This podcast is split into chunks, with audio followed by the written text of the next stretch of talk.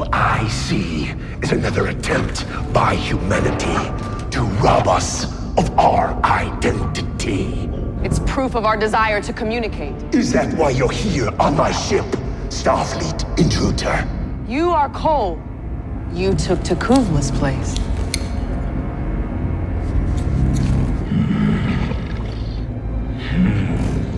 And have you come here to take the place of the human that this belongs to? Because I see that it holds value to you. Well, it makes for a useful object to pick my teeth. I thought Klingons were honorable. As if you understand honor. Where is the honor of taking a ship that doesn't belong to you? You had no hand in the battle that caused this war. You were not here when T'Kuvma fell. And how would you know such things? Because I was here. I'm the one who killed T'Kuvma.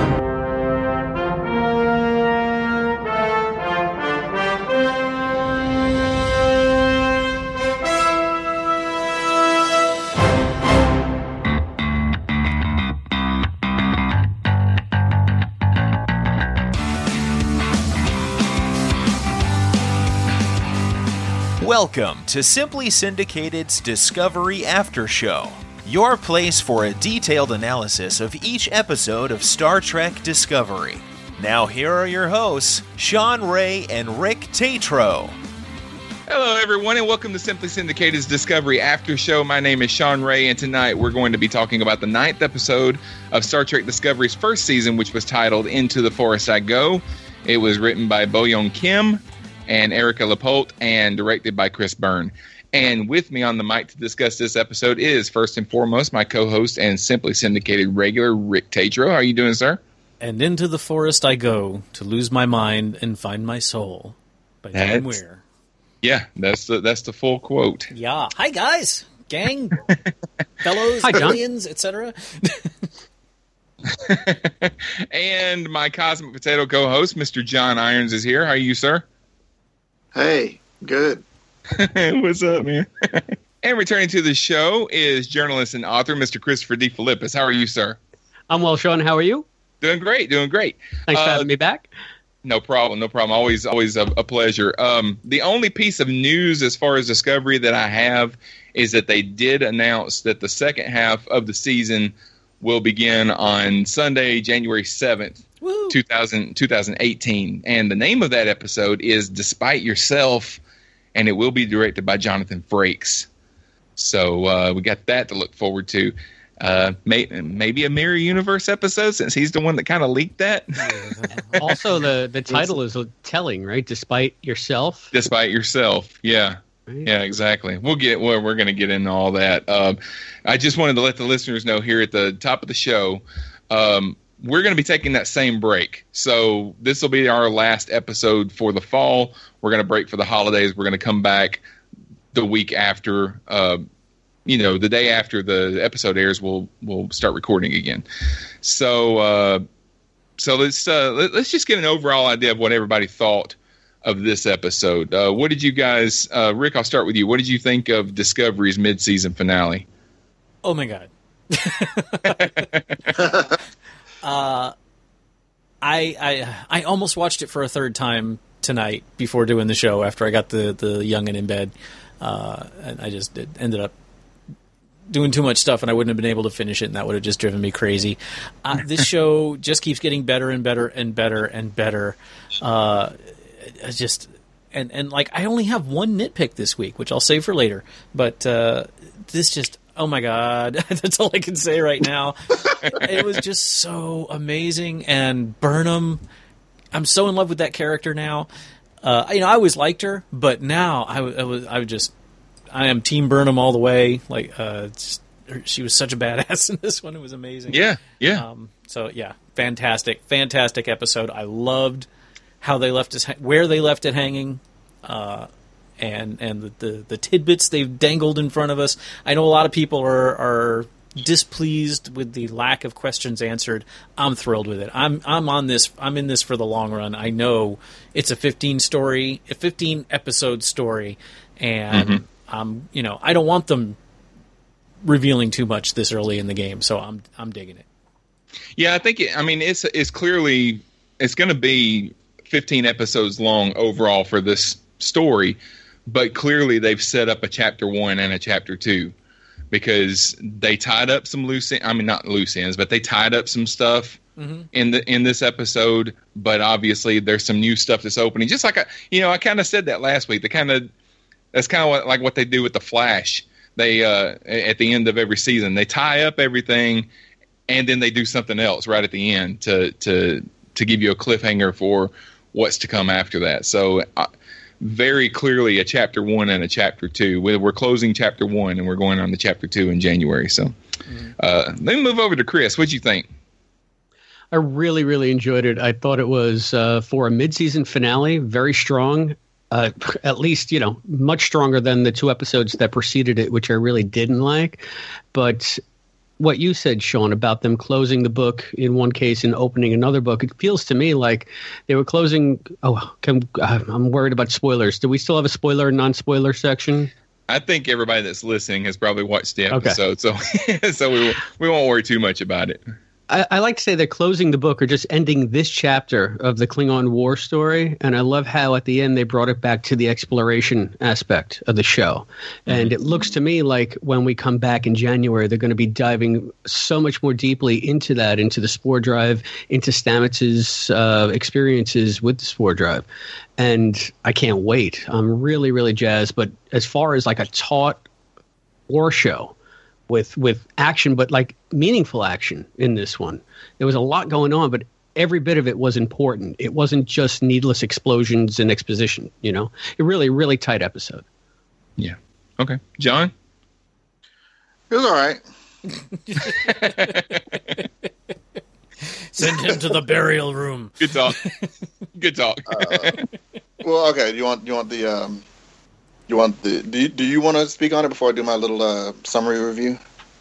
Well, I mean, just basically what I just said. I think that uh, as far as the show overall, I mean, I, I love this episode.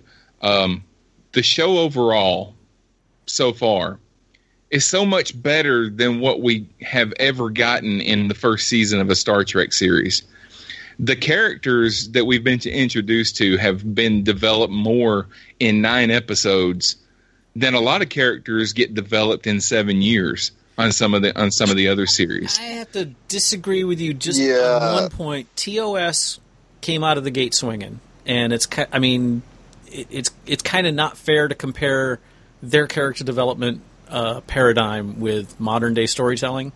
Yeah, and I think season one of TOS was as was as solid as any uh, any season of any Star Trek.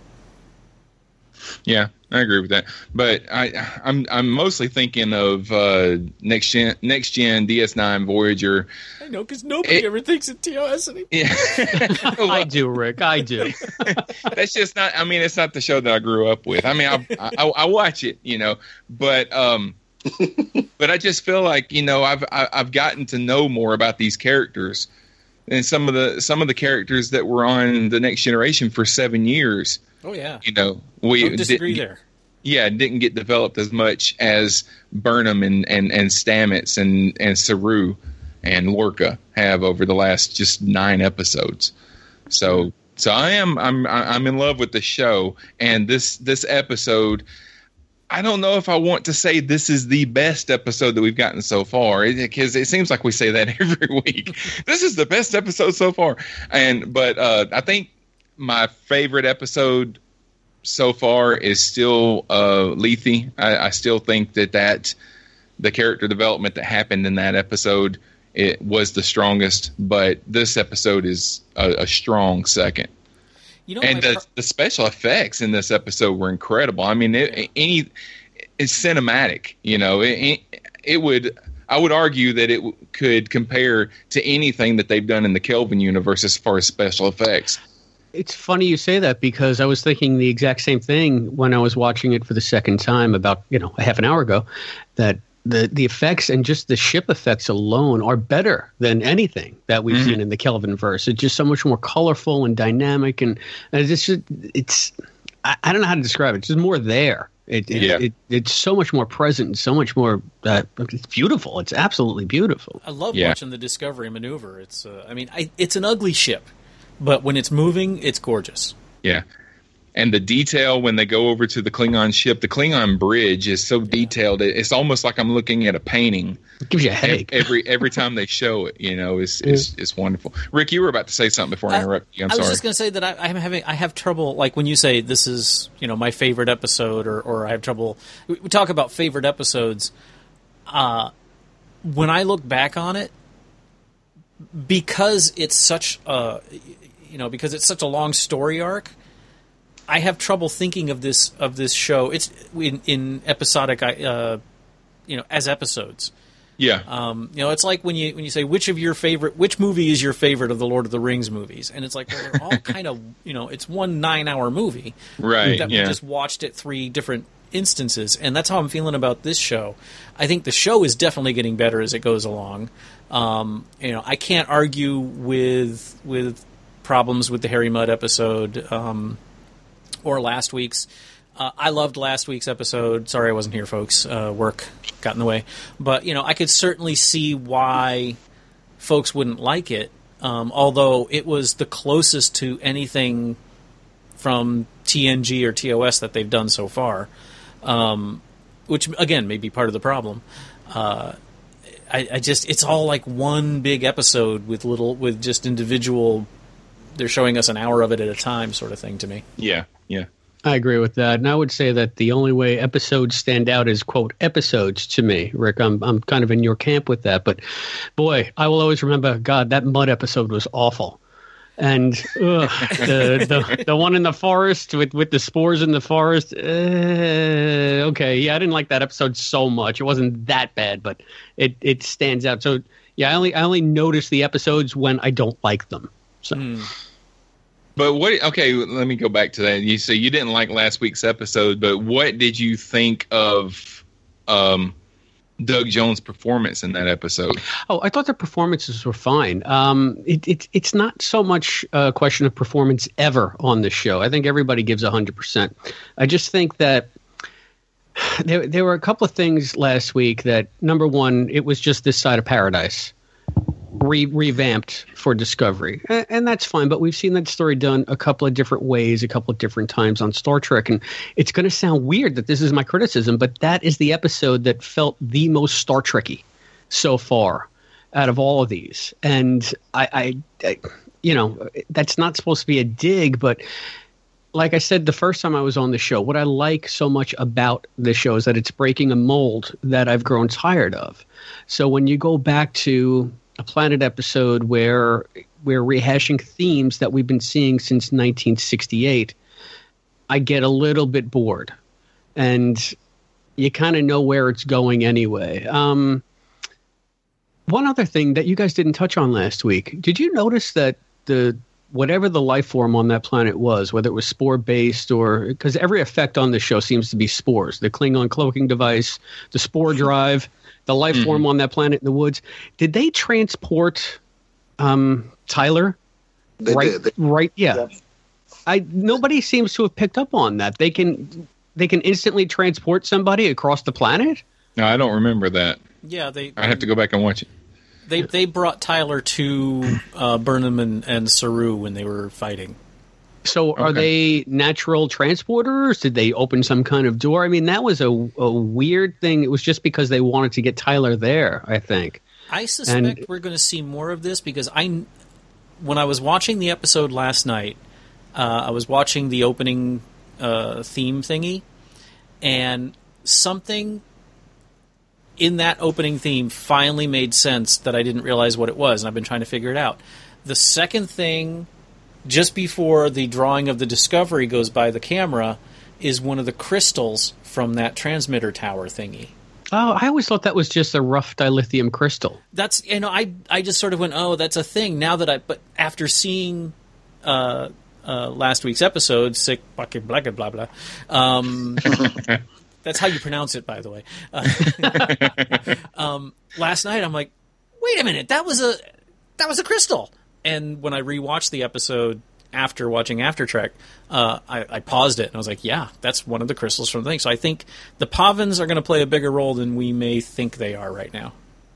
Yeah, I suspect everything in that opening ha- probably has some meaning that'll make sense after we've seen the the entire first season.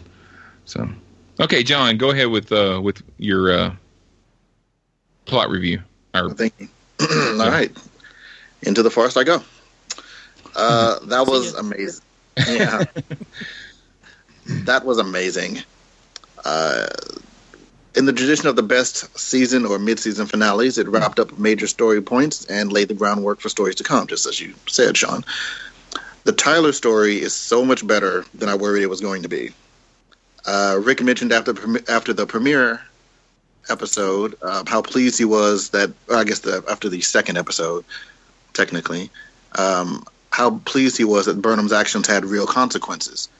And here we see that Tyler's, Tyler's experiences did as well. In the mid-season finale, the crew of the Discovery comes up with one last plan to thwart the Klingons' cloaking technology. Tyler and Burnham infiltrate the ship of the dead to install sensors, to get data, to produce an algorithm, blah, blah, blah, blah, blah, blah, blah, to see through the cloak. This episode was, heavy, while heavy on plot, was all about the people. Uh, upon second viewing, I really appreciated the way that they interspersed the scenes of what was happening with Tyler with what was happening uh, to Stamets each of them were being pulled apart at the seams and only overcame their circumstances through sheer force of will. But in the process, each of them were also left altered in such a way that the long term effects have yet to be revealed. As for Burnham, she gets closure on a couple of fronts. She is instrumental in finding a way to counteract the Klingon cloaking technology, and on a personal note, she faces down she faces down Cole on his ship and has a very "My name is Inigo Montoya" style showdown. Uh, she also goes a long way toward mending her relationship with Saru. And Stamets, poor Stamets. One last jump is the discovery equivalent of a cop saying, I'm two days away from retirement. yeah. You just know the shit's going to go sideways. It's like saying, That's a direct order, Captain Lorca. or, That's a direct order, Specialist Burnham. Yeah. Uh, the preview of episodes to come was impressive, and it was impressive in the sense that it made me excited to see it, even though I couldn't really tell what the hell was happening. Uh, fortunately, fortunately, January is only a hop, skip, and a spore jump away. Absolutely. As I say, nicely done, nicely done. So, all right. So let's dig into the plot a little bit. So the Discovery is ordered to jump to Starbase 46 because losing the ship's spore drive would mean losing any upper hand that they would have in this in this war that they're fighting. Uh, but well, but wait, Lorca be, says before go we go there, go before we go there, I want to I want to address something that uh, I don't. I listened to last week's show, but I don't remember if y'all talked about this or not. But I've seen it floating around, um, and, it, and it sort of applies here too. There seems to be this belief that the Pahvans are omnipotent beings like the Organians and are planning to bring the two, the Federation and the Klingons together to stop the war. And I don't I, think that's the case at all. I don't I, think we know the extent of the power of the Pahvans. I think they have a compulsion to try to make peace and bring harmony. We don't know what they're actually capable of making other species do, but I think that that is their their their inherent, you know, uh, peacemakers or negotiators or whatever. Yeah, I, I mean, I don't, I don't think that they're all powerful. I think that they control that crystal tower and can make it do various things. I, I think that that, that they affected Saru with that last week, and I think that they, uh, I mean, what happened last week was not that that they were using their omnipotent powers to try and stop the war is that they were taking what Michael asked them to do and saying, okay, well, you know, we'll just have the Klingons come here and you can talk to them. right. This, is, this right. is how we get this done. And that's what I liked the most about the episode, even though I kind of hemmed it hard earlier, was that they weren't like the Organians. They weren't like a Q where they are just going to manipulate or direct you on what you should do. It seemed like they played this as this is an alien species and they're going to react the way they react. It doesn't have to fit into a frame of reference that we've seen before. So, no, I don't think they're trying to coerce or to control the war between the Federation and the Klingons. I don't think they care about it. They're just trying to help Burnham and Saru in the way they know how.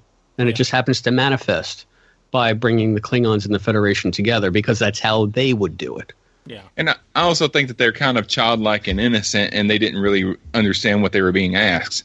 They just did what they understood that they were being asked. You know. Mm-hmm. So Now, I guess another thing about last week's episode. Now, I'm sorry, Rick, but you're going to get me off on it. But but the one thing, it's just it's a fundamental flaw with Saru's character and his species in general. If you are prey on a planet, how do you evolve into a society where you have beings that could go into Starfleet? If you're basically cattle. Well, I mean, technically, humans were prey. Yeah, but they don't make it like they don't make it like. Saru's race has overcome this. They're they're still born in fear, and they talk about being food. But I, yeah, but I think I- that that's I think that speaks that's a testament to his character. His character is as in his personality, not as written. Like I, I think it, they are saying that he is an exceptional. Um, oh, what's the name of his people? Kelpian. Kelpian. Kelpian. Yeah, I think they're saying that he is an exceptional Kelpian. But how would Uh, I? I agree with with uh, Chris here. The you know I love Doug Jones's performance. I like Saru as a character, but the concept of Saru doesn't really work for me, and I'm really getting freaking sick and tired of. I'm a prey species. I'm a prey. Spe- I'm a. Prey, I'm a. I just finished reading Desperate Hours, and man, do they bang that drum over and over and over again. I will definitely agree that they don't need to say it anymore. Um, I, I, I, I can get behind that, but I don't necessarily have a problem with it. And with him being in Starfleet, I don't I don't see them as mutually exclusive. I just see that as a lack of the perception of nuance on our part, because we think okay he's a prey, and you know then we put him in this playing the prey card. Put him in, put him in a No, I- uh, particular we put him in a particular box for what we think that means. But I view that more as our just being uninformed of um, the complexities of a play, of a prey species. Well, how would a prey species evolve to become technologically proficient? The reason, you know, the reason human beings became the apex predators on Earth was because we de- we were our brains developed to the point where we ma- were able to stop having to hide from the predators and start focusing on evolving our intelligence. If Well, you I mean- never get past that, you don't get that luxury. I, Well, we, you know, we haven't know. we, I mean, we haven't heard a whole art, lot about. You know, go ahead. Well, I was just gonna say we haven't heard a whole lot about his his race. He's the only one of his race that we've met. So I'm kind of under the assumption that they haven't evolved, that they still live as prey on this planet, and he was just kind of removed from that. Maybe he escaped, or maybe he was rescued by someone, or something like that, and brought to brought to Earth when he was young, or when he was younger. We don't. We also don't know how long his lifespan is, you know. So um, I'm, see, we don't really know how old he is, you know. So That's true. Do you think he's some I'm- kind of foundling from the Gamma Quadrant? Wait, wrong show. I'm sorry. Well, I think was- it may be was- going along those lines where he was not necessarily not necessarily rescued when he was a baby, but you know, old enough to where he knows where he came from and uh, and knows the changes in his life now. He may be completely different from his race. I imagine that sometime. Uh, maybe next season or the season after, we're probably going to meet more people, more beings from his race, and learn more about it. So, Yeah, because I can't imagine that Kelpia or whatever it is is a member of the Federation. see, I You imagined it. one species eating another Yeah. intelligent species. I imagined it less like a um, an Odo situation and more like a Quark situation. Because if you remember when the um, Ferengi premiered on uh, TNG, they were you know pathetic. Silly. Yeah, they were silly. Yeah. They were caricatures. And on DS9, you know, they expanded, you know, the the the culture and the and the the you know what it means to be from this race. And they weren't they weren't this you know ridiculous you know one dimensional creature. And I and I and I think that Saru kind of jumped to the DS9 level. And I think I think we just need more. I think we just need more um, uh, of an explanation and more um, development of his backstory to to to flush out how he got to be where he is. I won't disagree with that. We need to see we need to see Saru have to go back to his home planet for some reason and go down to the planet with Michael Burnham and they get stranded down there and they're being hunted. I think that would be a cool episode. And she kills everyone. right. okay. As one Let's does. talk about episode nine. So, um, okay, so they're ordered to go to Starbase 46. Lorca says, We're not going to use the spore drive. We're going to warp, and you've got three hours to figure out a way, uh, you know, to discover where the Klingons are using their cloaking technology and all that, and then we can spore jump back. And uh, he orders Stamets to go to sickbay because he has to come up with some explanation as to why he's disobeying orders. Stamets doesn't want to go to sickbay because he knows that if uh, the doctor examines him, he'll figure out that he's having all these issues, and then he'll be put in the situation where he either has to order him not to use the spore drive anymore or lose the war, you know, and it'll be his fault. So he doesn't want that to happen. So Culber does scan him. Uh, he said, and he says, technobabble is that um, he he's showing a restructuring of the tracks within the white matter of his medial temporal lobe. And Lorca says, whatever, do it anyway. And wouldn't that be technically? Wouldn't that be biobabble? Yeah, true. Biobabble. But but Michael and Saru come up with an idea to detect uh, cloaked ships based on if I if I'm getting this right, they're using the background radiation that's emitted from the ships to be able to uh, figure out where they are. But they No, have what- to go ahead. what they what they found was they they hypothesized that the uh, the Klingon cloaking device emit, uh, creates a gravitational field that alter that that bends light around the ship. Right. But there are minuscule imperfections in that gravitational field that, if they can analyze them properly, can be used to map the location of the ship using them. okay. Oh, okay. I have questions about the quote. Do you? yeah, yeah. And I'm and I'm gonna chalk this up to just my my uh, my Star Trek tech ignorance. Um, I I want it to make sense, but I don't need it to make sense. And if it's just one of those things I have to write off, then that's fine. But they were picking up long range scans of cloaked Klingon ships, like for the Yeah, past that- few episodes. How does that that? how does me that? off. Because we're like, we can't see this, but we get a reading from Right. however many light years away. Right. that a long a range. cloaked They, ship. he actually said they actually said long range scans of a cloaked Klingon ship. I'm like that Well, doesn't. Long How- range scans have picked up the power signature of a cloaked, cloaked vessel entering orbit around Pahvo. Right. Okay. Yeah. All right. So they don't see the ship, but they see like what, like the like the uh, like the trail that it's leaving. Is that what? Is, is that what I'm? I that that was a question I had too. I was like, how can they? The only thing I can I can you know come up with some sort of head canon for this is they can tell there's a ship there, but there's no way they can they can zero in on it. Right. Uh, that doesn't make any sense either, because then Yeah. why not just do a wide sweep with Yeah. every weapon you have? I mean, it's, Yeah, you know what it is? It's a mistake in the writing that they didn't catch. That's what it is. And if you try to make it fit into your head canon, your head will explode. So I'm just telling you, please, Rick, for everybody, you know, let it go. Or they- let it go. or they caught it, or they caught it, and they just didn't think that you would catch it. I guess. Right. Well, I mean, it's it's pretty glaring. I, again, I am not that. You know, I'm not gonna you know nitpick because you know the the corridor was a meter wider than it should have been. That's not. I don't care. But I do. if you're telling me that the big problem is I can't detect these ships, that's like the whole point of the first season. Yeah. And meanwhile, we're picking up ships that we can't. I'm like, uh, you know, they put Yeah, they the- put a lot of effort into figuring out how they need because I thought the whole, you know, we got to place it on on this part of the ship and this part of the ship, and we got to do the micro jumps. Like I thought that was fantastic. That was great. That was great. But if you're already picking up where it is, it just, it just seemed like if you put that much effort into part B, you could have put a little more into part A. That's all I'm saying. yeah. Well, let me ask this question because I, I there was there was something about this plan that I didn't understand. So, Michael and Saru tell Lorca that they would have to put devices on the Klingon ship to be able to send them information back so that they could analyze. Uh, but it would take days.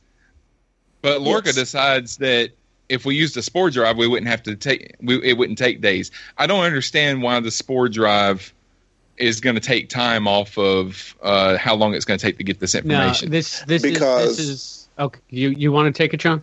yeah my my understanding my understanding was um it would take days because they would basically it would be sending these two beacons of information and they would be monitor they would be they would only receive data from where they were but effectively you know it's the difference between standing still and looking at a tree and walking around the tree you get a lot Okay. more information by exploring it in more than one dimension.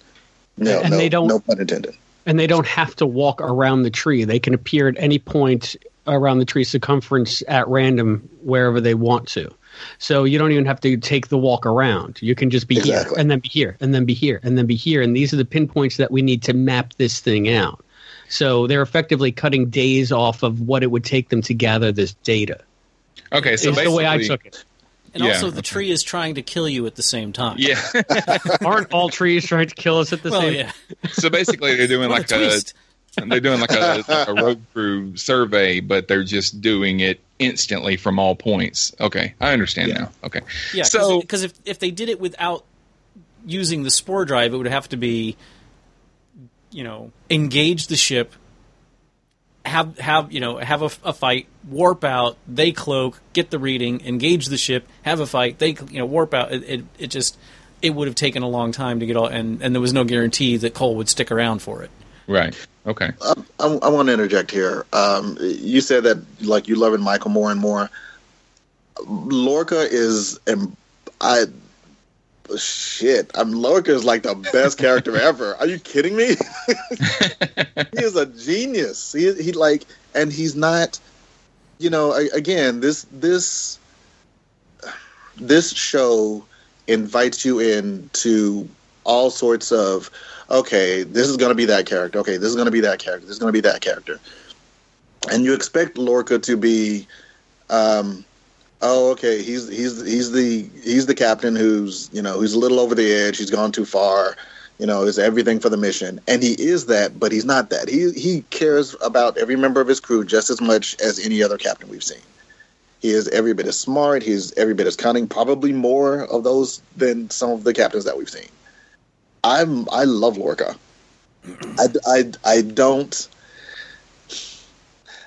I love that. I don't know if I should love him. I think he's. Yeah. I think he's. I think he's a fantastic, fantastic character. Arguably the best written character on the show of, of a show of great characters. I loved his St. Crispian's Day speech. Yeah. I, I want you to start the show with that one, Shawn. That was awesome. Um, so Lorca, okay, Lorca appeals to the explorer side of Stamets and get to get him to go along with his plan because he's going to require him to make 133 jumps in just a few minutes. I think they said like four minutes. Uh, Lorca has been compiling data on all the jumps that they've done so far, and uh, and it shows that there are pockets of alternate universes. And Stamets says that in time, you know, they could find a pattern to the universes, and they might be able to find the coordinates to to access them and stuff like that. So, so you know, I don't know if if you guys had it, but the uh, the paperclip popped up on my screen and and said, "It looks like you're trying to foreshadow." so, but uh, if you if you guys didn't watch After Trek, so there was a piece of information that they gave us. Um, they were originally going to make the number of jumps that Stamets made five hundred twenty-five thousand six hundred, Yeah. which was a nod to the musical Rent that Anthony Rapp starred in. Uh, So they did Wilson Cruz. yeah, and they changed it because that number's kind of excessive. Yeah, it's yeah, ridiculous. that would not. Yeah, they changed it to 133 as an homage to the uh, 2004 Battlestar Galactica pilot titled 33, which was written by Trek veteran writer Ronald D. Moore. So, way, um, I hate that fucking song so much. it does get stuck in your head whenever you hear it. I've never seen Rent, and now um, you've given me even more reason not to. you don't want to. Okay. Uh, okay. I, uh, Chris, you don't know this. I'm a theater professional. I'm a theater technician. I teach technical theater in a college. Uh, Rent has been haunting me for decades. now, you poor, poor bastard. I actually saw the show on Broadway. I and if I hadn't been chaperoning a bunch of community college students, I'd have walked out at intermission. It's, in my opinion, a terrible, terrible, overrated piece of junk. you know what? You feel about Rent the way I feel about La Boheme, which always pops up on Star Trek for some reason. So well, that I, I was going to say Isn't Odd did the same thing? Is it the Well, La Boheme, show- yeah, Well- no, Rent was kind of based on La, La Boheme. So Yeah, which is why Stamets says to uh, Culber that they are going to go see La Boheme when he's when he's done with this one jump. right, Um, see, I Uh, because I know that the Doctor was singing pieces from La Boheme on Voyager, and I just thought that you know it's almost like Shakespeare in Star Trek. If you don't know what to talk about, talk about Shakespeare. If you don't know what to talk about musically, talk about La Boheme. yeah. I almost, as part of my review, as as Stamets kept going on about how glorious everything was going to be after this one last jump, I was like, I almost put in, uh, "Damn it, Stamets," but uh, I did a little musical thing in the last review, so I didn't want to. I don't want to make that a thing. So Lorca doesn't want Michael to go with Ash to the Klingon ship, uh, and Michael shows him that he's not being logical, and he caves. So, and and and my wife kind of had uh, the idea that we're kind of watching Michael grow up as a human because she she she was raised as a Vulcan, and now she's around all these humans, and we saw her kind of getting to know about boys. And and now she's being a rebellious teenager which i have to give her credit because in the she has grown in these nine episodes because in the pilot the same thing happened and she committed mutiny right. this this time she disagreed with the captain and she just talked him into doing doing See- doing her idea so You know what I would love to see before the end of this series that would just blow everyone's mind is is Lorca or Cornwell or someone in someone superior to to Burnham give her an order and she just say aye sir and do it. right it's not gonna happen for a while so uh She Tilly- almost, she almost went this whole episode without disobeying orders until she did. yeah well, Oh.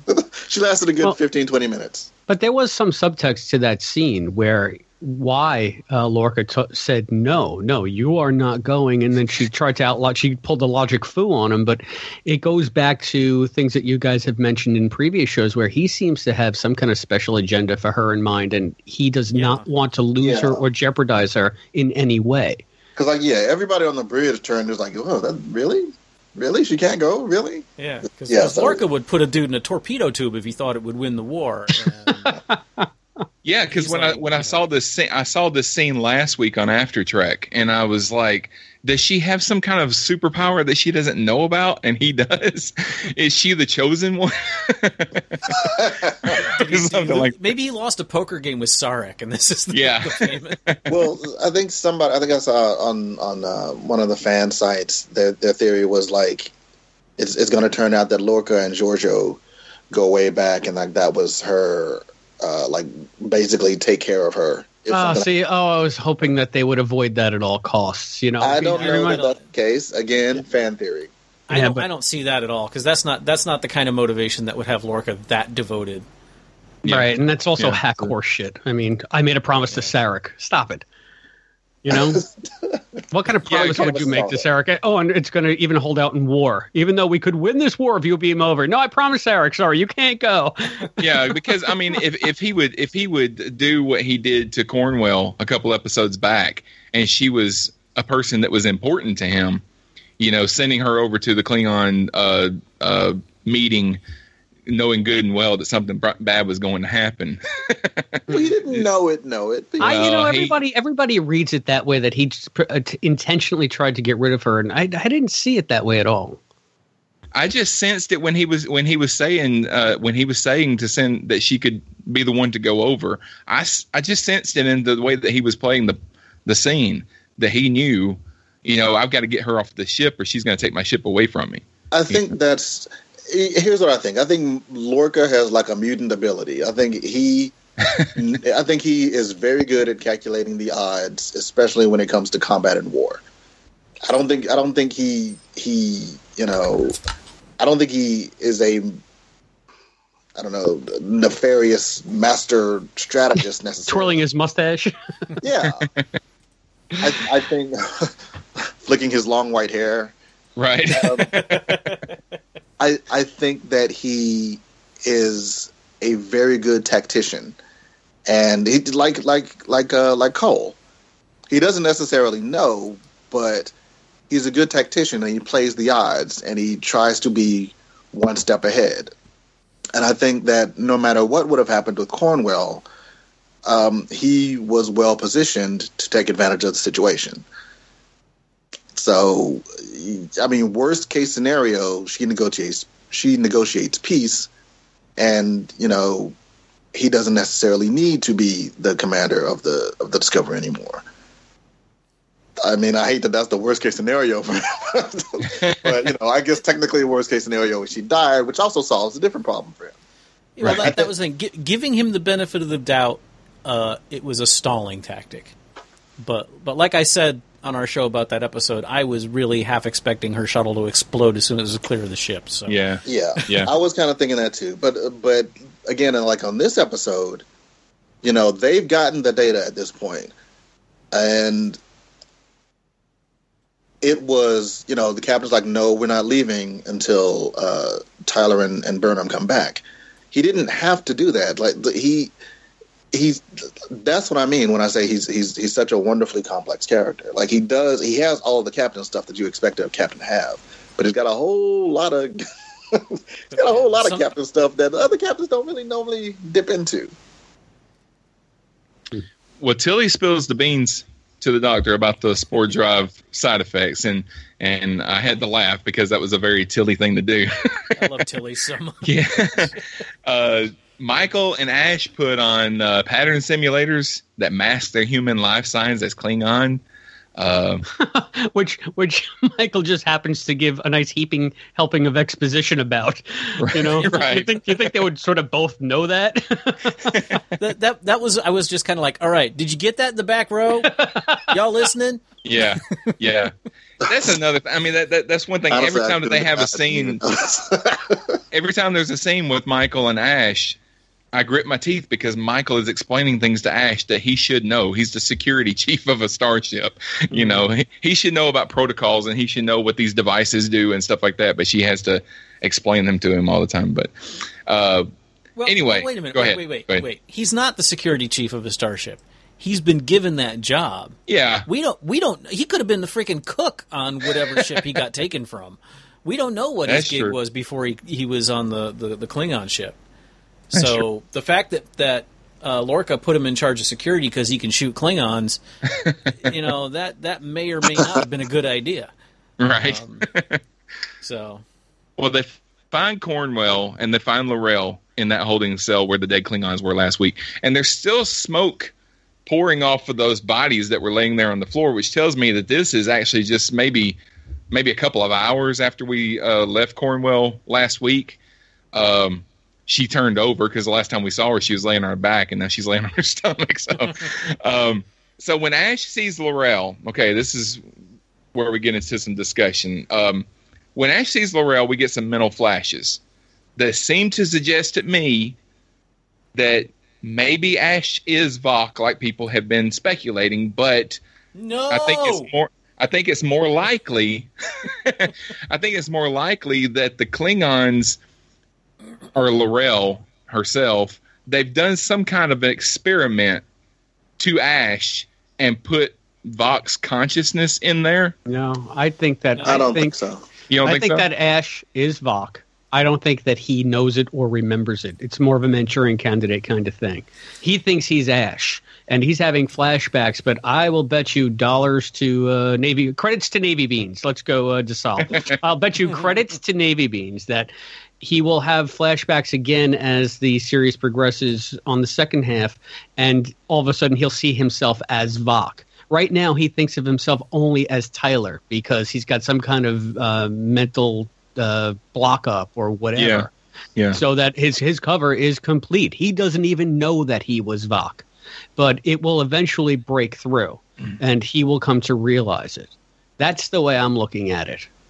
My problem with that, uh, unless he has been transformed completely into a human, is that he was sitting in sick bay on a on a On a bio bed, on yeah. a bio bed last week, and nobody was going. His heart rate is all wrong. His body turned. Jim, this man's Oh, a yeah. Klingon. Yeah, you're right about that. You're right about that. But maybe maybe he went through some some genetic engineering. I mean, Yeah. um, they've always played fast and loose in Trek with with genetics and True. True. the fact that you know every species is just got a different variety of bumpy forehead. Well, we saw in the Divergence episodes of Enterprise, um, Scott Scott Bakula, uh, uh, Archer, when he was going through whatever torture they were putting him through with, with the virus at the end of that arc, he started to develop ridges on his forehead. They were trying to poke through and then they went back, and then they were trying to poke through and then they went back. And it's just like, yeah, because that would happen.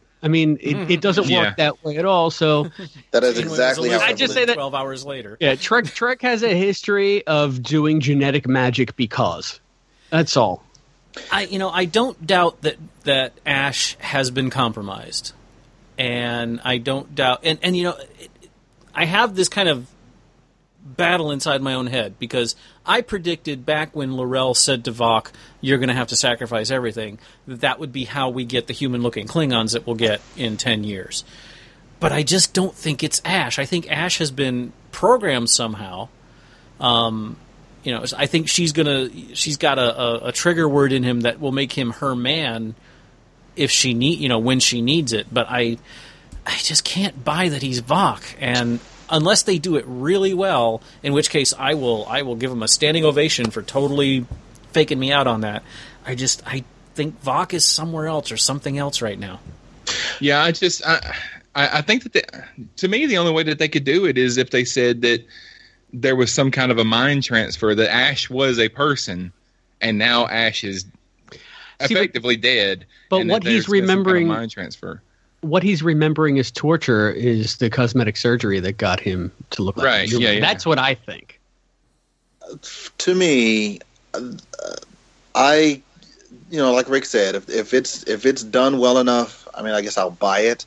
I kind of don't want it to be the case because a, you know, at this point, I'm I'm aware of it, and it's not as you know, you know, you don't want to know the punchline of a joke, and b, it's not as interesting or as compelling to me as no, he's got torture and he's got PTSD, and and yeah, there's there's clearly some kind of um, you know Manchurian candidate, you know something. He she did something that that you know puts him in her pocket.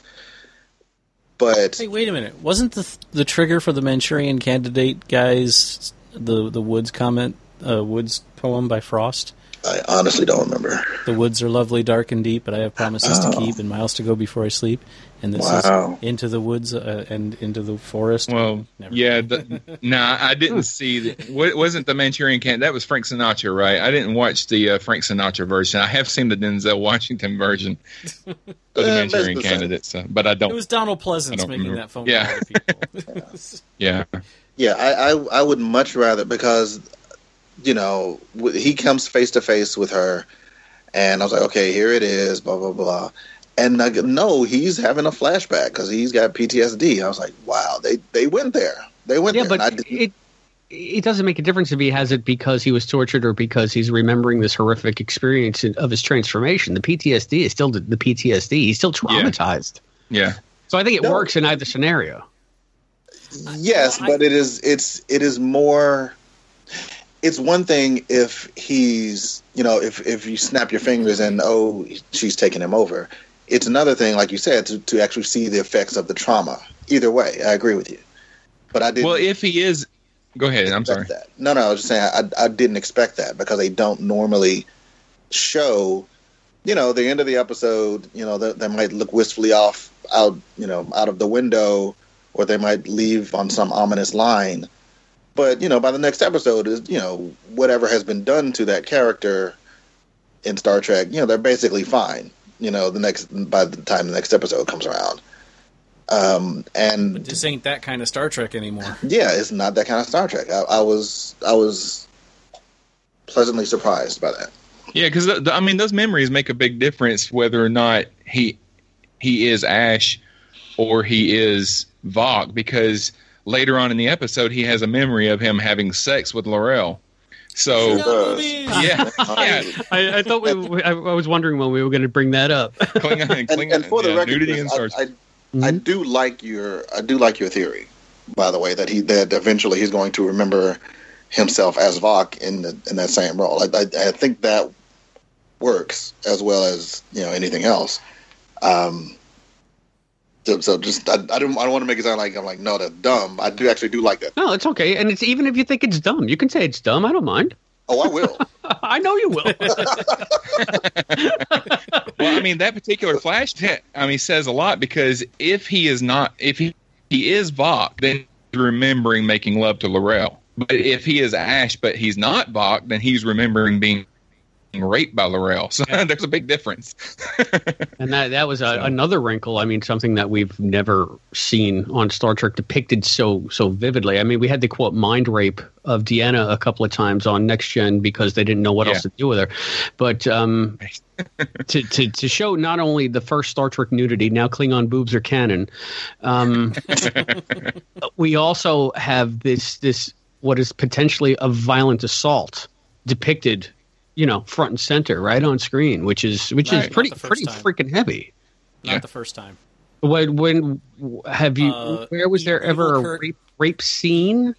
Evil Kirk tried to rape Janice Rand. They tried tried tried. Within. Yeah, but I mean, this is you, Yeah. you, got, you got the full act here. You got the full. If this is Well, a yeah. violation, you got the full violation going on. I'm not. I'm not. True. And I'm not disputing you, Rick. You're absolutely right about that. By by 60 standards, it was as graphic as what we saw. Right. Yeah, true. Not that the guys cared. and and even Grace Lee Whitney was like, "Oh yeah, s- yeah, Bill slapped me a little bit. It was it was great." I was like, "What the fuck is wrong?" All right, so uh, so Michael, so Michael and Ash are, are on the Klingon ship, and they're they're hiding giant transmitters with blinking lights And that that talk. in in, in plain in plain sight in the middle of the floor, but they're but they're hiding them. Uh, the the All right, now- noisiest that- transmitters you've ever heard. Talk about a stealth operation waiting to upload to Discovery. I, I I gotta give After Trek the the guy. What's the guy's name? Mira. Matt, Matt Mira. Mira. Yep, Matt Mira. Mira, whatever. All right, I don't like the dude. I, I mean, well, all right, no. I let me rephrase that. He's probably fun to hang out with. He's probably a great guy. I don't like him as the host for After Trek. He's annoying as fuck to me. Yeah. But last night, he was like the first thing out of his mouth. He's like, "All right, I'm going to give you some headcanon on this, and then we're going to go on. The Discovery's not a warship. They had to improvise the sensors. They were never meant to be stealth technology.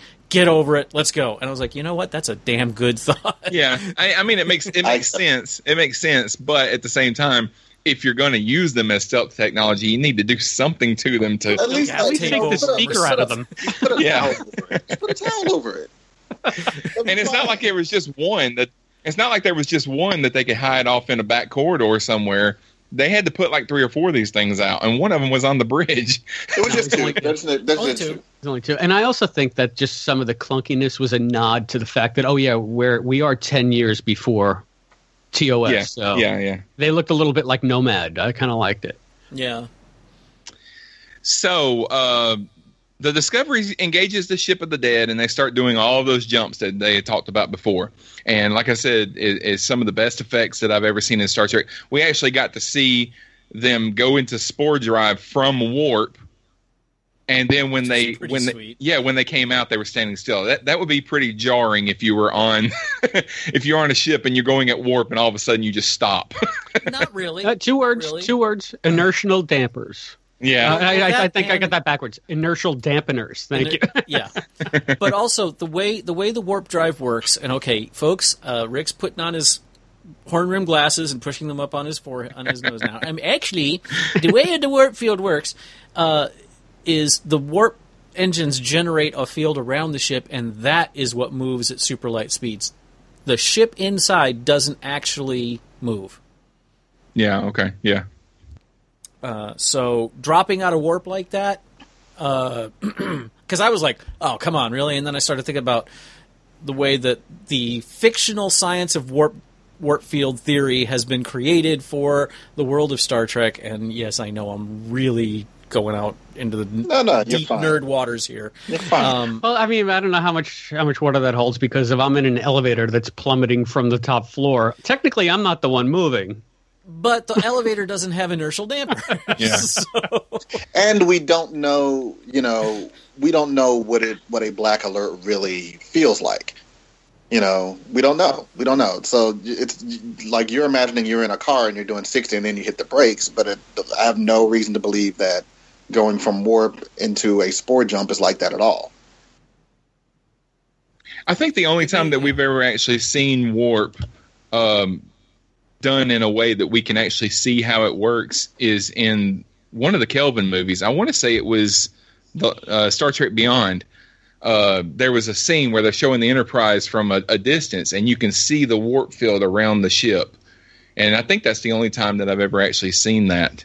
Yeah it's like a little it creates a little bubble yeah Yeah, yeah. So uh, re- read the read the, the next generation tech manual. It's all in there.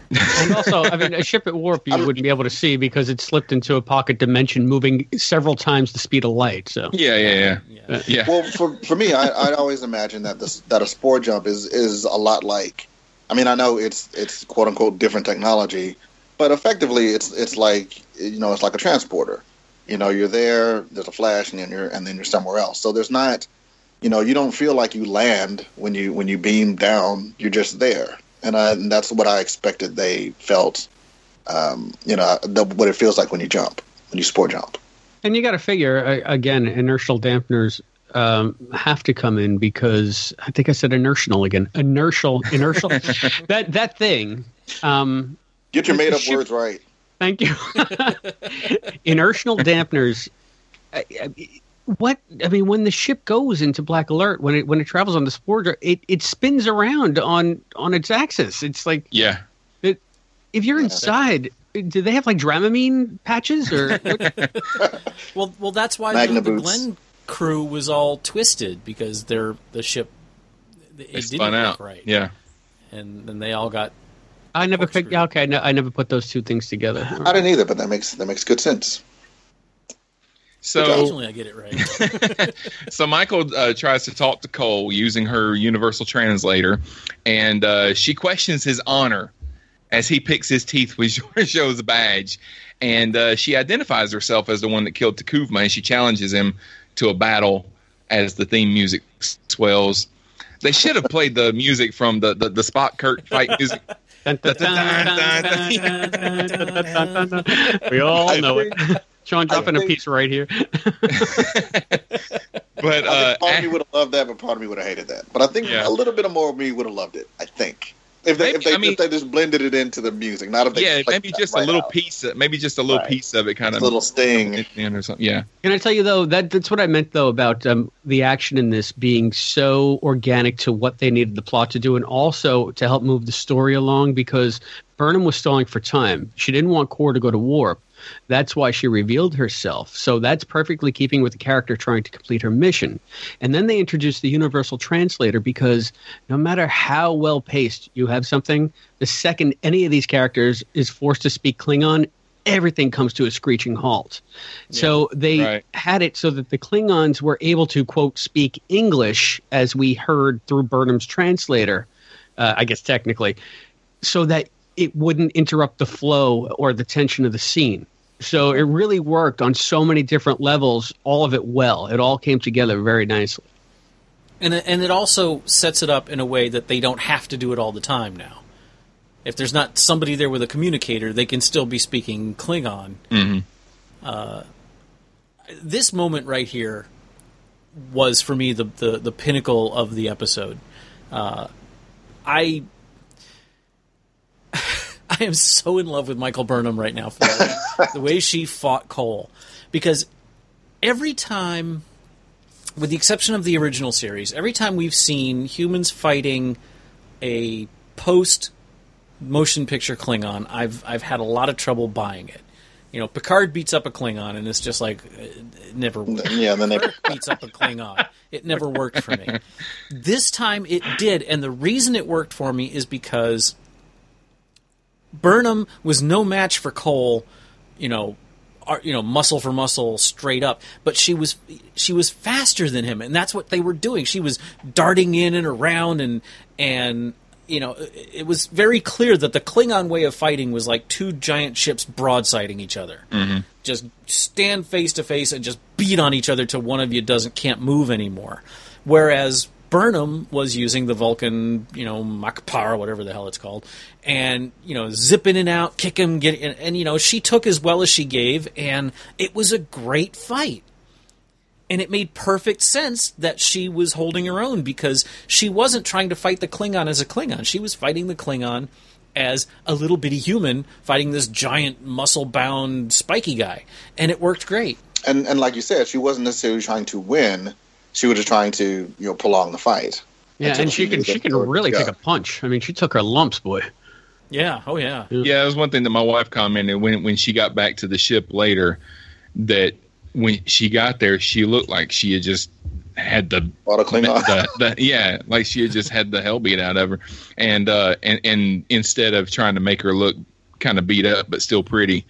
you know the way they the way they do on TV a lot when after a woman gets into a fight where she just might have a little bit of blood on her temple or something. She looked like she had been beat up. Yeah. you know. So all right. So yeah, Ash and go ahead. No, no, no. Go ahead. Well, Ash and Cornwell are attacked.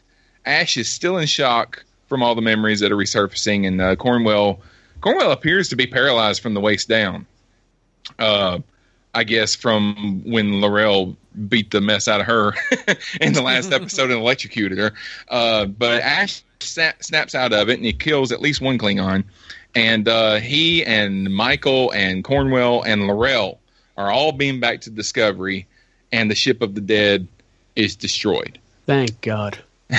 did did did anyone expect Kol to die this soon in the series? No, I didn't. So that, that, I'm so that's happy. one of the things I was talking about when when they said when I said that they closed the chapter on this part of the story. The war is not over, but Kol being kind of the leader of the of the Klingon part of part of the war, you know, their side, him dying uh, really sets a precedent towards possibly ending the war sooner. I don't know.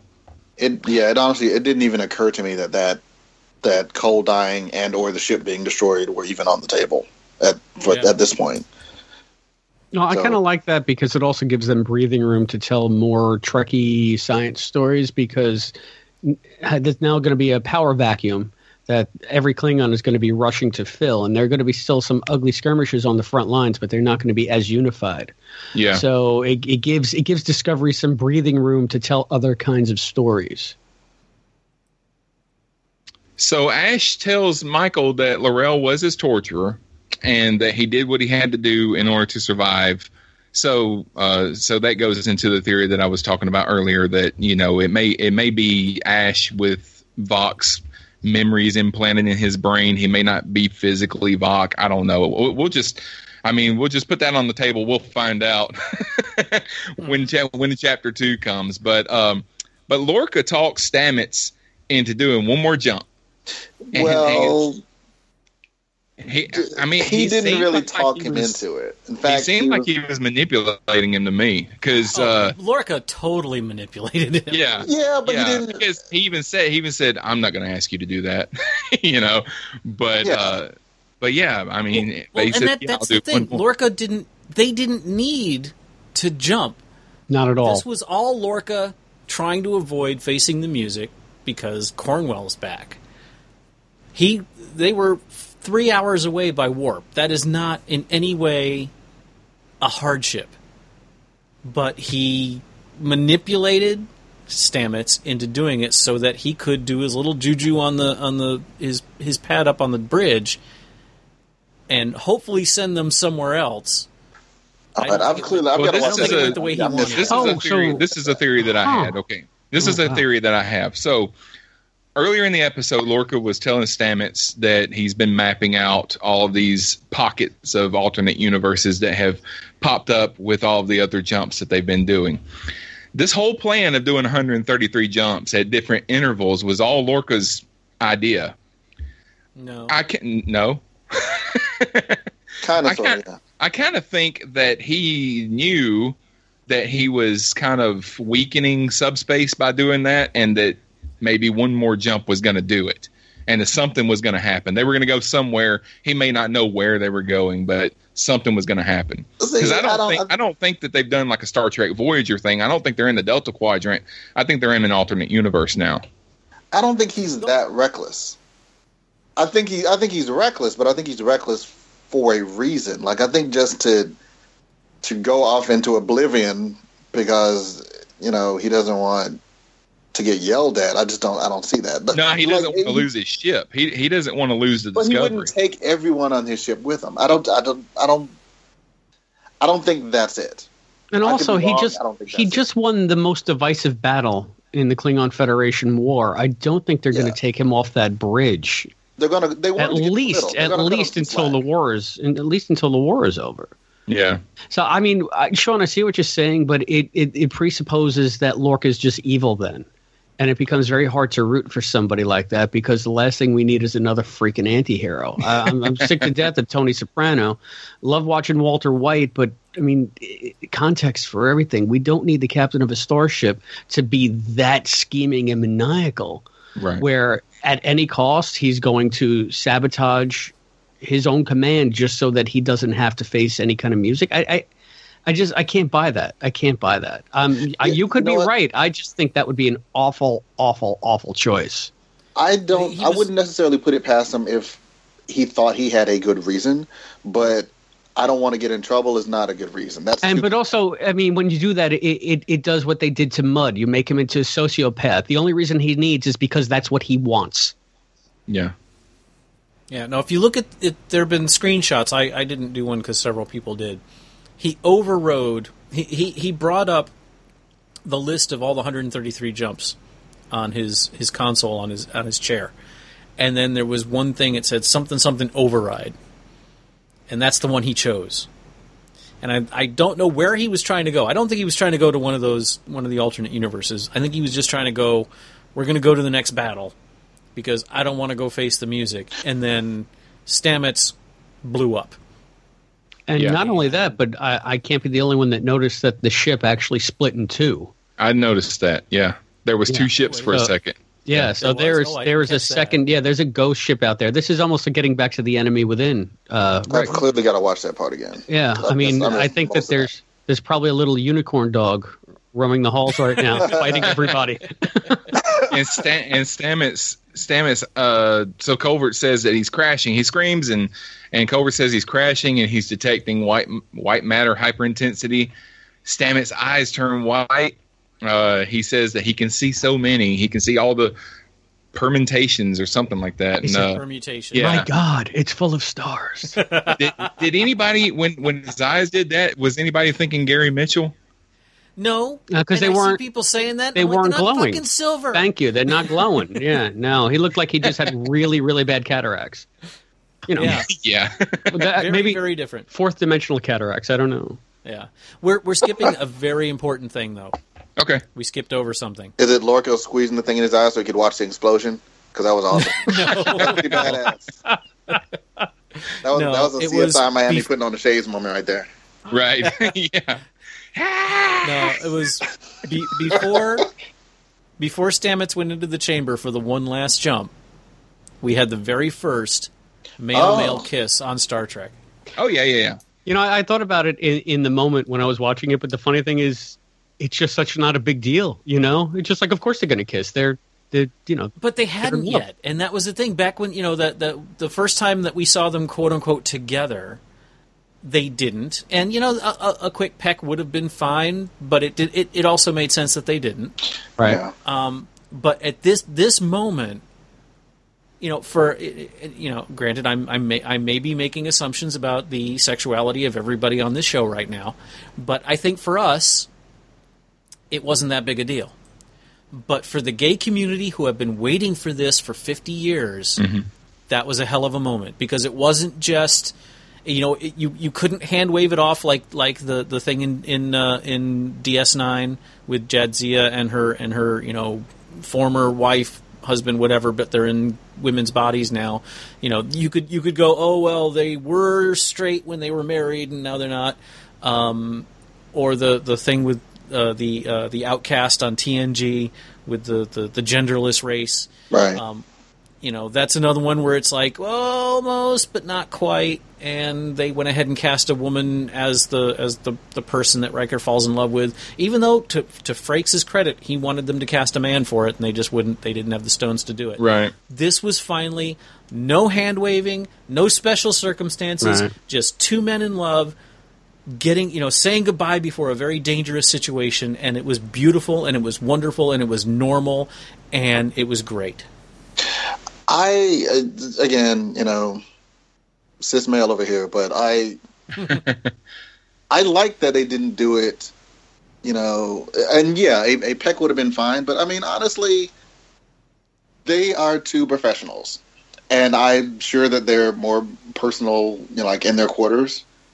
But I can totally see, especially given like the kind of guy Stamets is, I could put, I could totally see not a whole lot of PDA. They're ju- he's just not that Yeah. kind of guy. Yeah Um, so I I think I I appreciated it more because, like you said, it did ha- it it was a natural moment for that, as opposed to see they're gay, look they're kissing, like just like if they were like making out every other scene or something. Like I, I Right. see gay. Yeah, the only the only other place I think that it would have fit naturally and actually very organically to the story was in the first couple of loops in the Mudd episode when he was just hippy dippy Stamets, and I could see him Yeah. just like Yeah. being like all all lovey dovey touchy feely because he's just you know grooving with the universe. But uh, no, you're right. I think the way they played it, they, it was it was just appropriate to the scene and the characters where they were at that time in their relationship. It was it was absolutely. I, that's why I think it was. It, it, it phased me so little because it was just so natural. right. yeah Yeah. yeah and that's the kind of thing you know we uh, back back on, on, on my main show not my main show but my, my first big show starbase 66 one of our earliest shows we did was about how gays are portrayed in science fiction and we talked about all of this stuff about the outcast and and, and the, the ds9 stuff and we ultimately decided that what we really want is just a normalization of it not you know not oh, you know, over the top, flamboyant characters like you get sometimes, um, or not like the whole reason this character is on the ship is to be the gay one, but to just have characters who just happen to be gay and they're members of the crew, and that's exactly what we're getting here, and I love it. I love the way you say that, though. It's Like DS9. You have the Ferengi, you have the Changeling, you have the gay one, and you have the Trill. Well, no, I'm talking about the, the, the DS9 episode where. No, no, I know what you're uh, saying. It's just Oh, like the way you're right because the way you know it's always been approached is almost as if it's another alien race that we need to explore instead of just being a natural part of everyday life. You know, Right. Yeah. Yeah. Well, the Discovery finds themselves in the middle of a junkyard where they think the starbase should have been. and uh, Saru says that he can't tell where they are. The ship is lost. Stamets is in danger. Kol is dead. Ash isn't who he says he is. And we break for mid-season.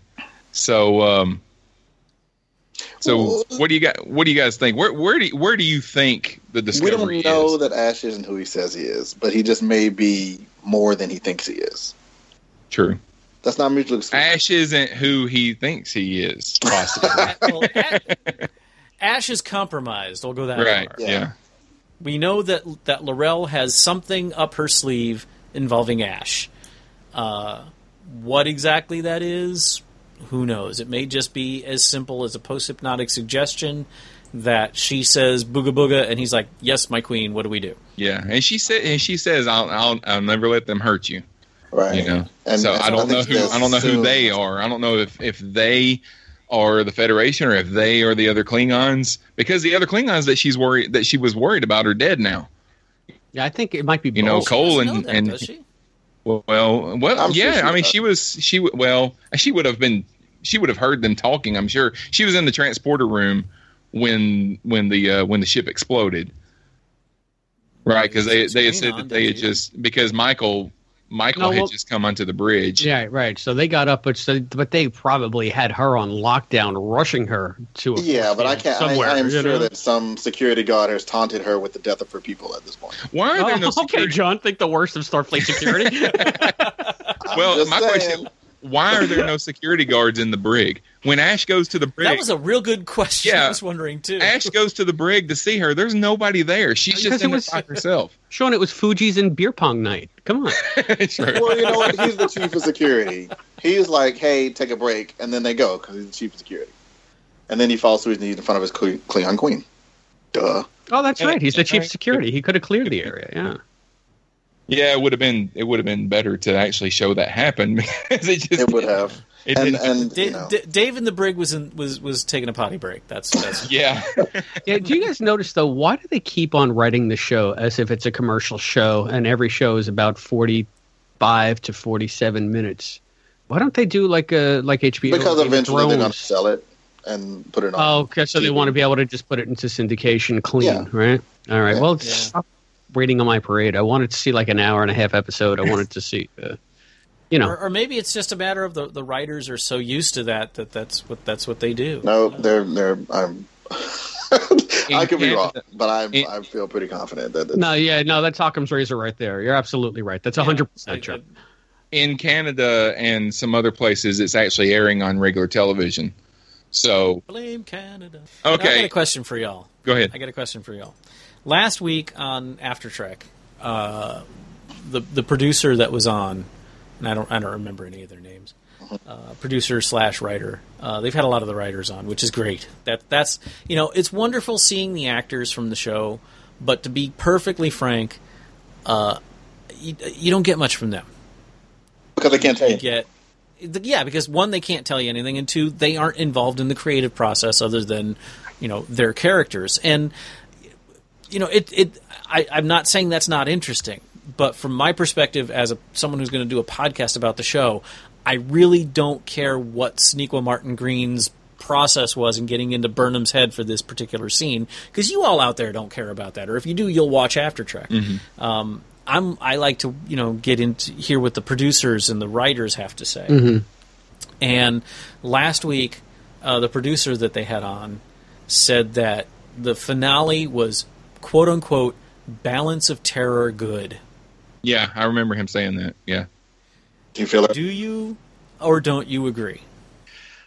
Uh, it's like apples and oranges, if you ask me. Balance of Terror was such a slow burn. Yeah. this was an action-packed. You know, uh, uh, they're equally enjoyable to watch, but they're completely different animals. I think Yeah. that that's just an I think I easy way to to generate excitement amongst trekkers.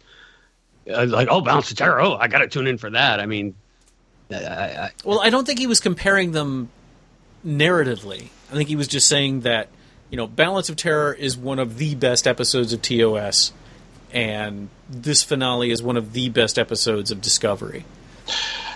I mean, so far, yeah, but we're only we've only seen nine episodes. Yeah. Yeah.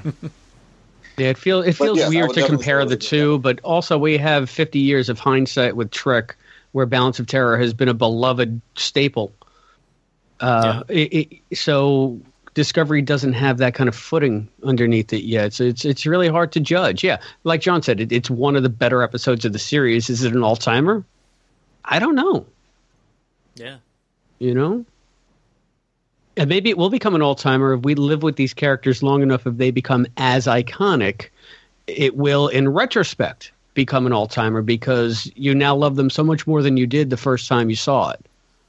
So the stakes seem higher to you, maybe artificially higher. But I mean, is Or- Balance of or- Terror especially great episode? No, it's because you love Kirk and you think this is Kirk being Kirk. Like this is the epitome of fucking Kirk.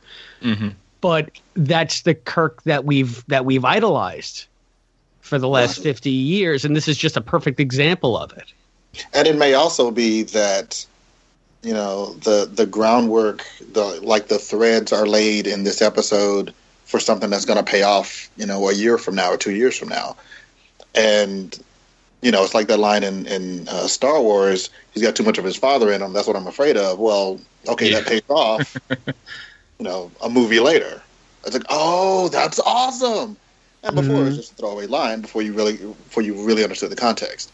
So it might be a situation like that where Yeah. Yeah. Until you find out Lucas didn't have a clue what he was talking. about. you shut up, the message.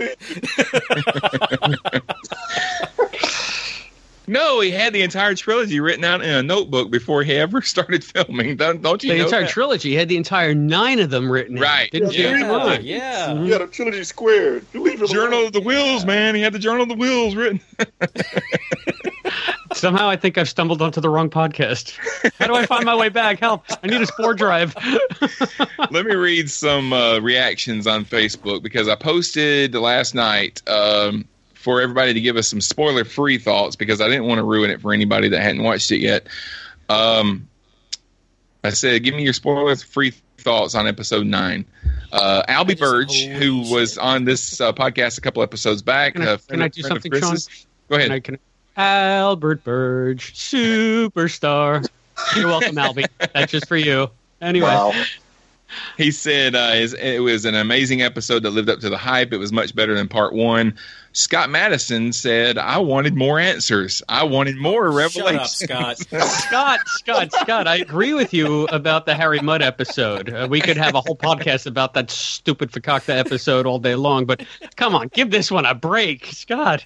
He said, I liked it, but I wanted more info before the mid season break left us with more questions. Now, I warned him, It's not. I warned, I warned you guys last week that this was going to be, that this finale was going to be like a lost finale. It, it was going to be more questions than answers. They're going to answer some stuff, but they're going to give us more questions than they, than we had uh, originally. So They they to. answered more than I thought they would. I, I was prepared to not be annoyed. Again, they, they I was not expecting them to to take out the, the ship and Kol Yeah, at all. They blew up all the questions I had. Yeah. yeah.